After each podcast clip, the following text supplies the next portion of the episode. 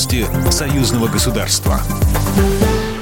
Здравствуйте, в студии Екатерина Шевцова. Телефонный разговор провели Владимир Путин и Александр Лукашенко. Президенты поздравили друг друга с наступающим праздником – Днем единения народов Беларуси и России. Обсудили состояние и перспективы развития двусторонних отношений. Отдельной темой разговора стала ситуация вокруг Украины. Также президенты затронули и иные актуальные вопросы взаимодействия.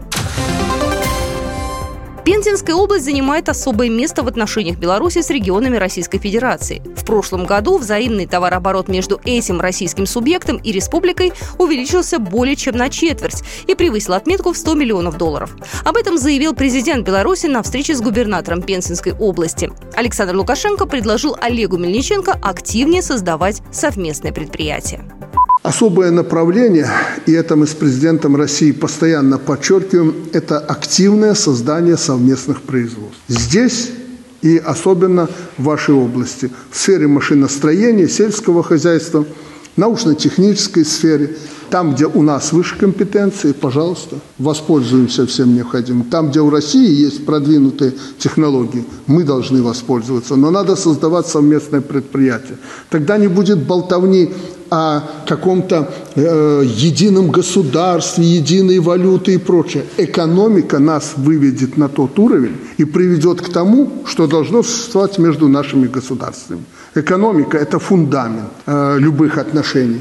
Делегация Пензенской области находится в Беларуси с рабочим визитом уже несколько дней. В повестке посещение белорусских промышленных объектов, презентация инвестиционных возможностей Пензенской области и обсуждение перспектив развития взаимного инвестирования.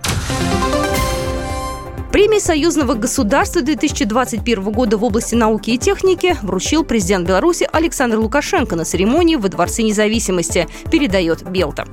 Премия удостоен коллектив ученых за разработку, создание и использование белорусской космической системы дистанционного зондирования Земли и российско-белорусской орбитальной группировки белорусского космического аппарата БКА и спутника Канопус-В в интересах союзного государства. Награду удостоен еще один коллектив ученых за разработку и создание высокой эффективных систем электромагнитной защиты, нового поколения датчиков потоков космического излучения для космических приборов с улучшенными эксплуатационными характеристиками.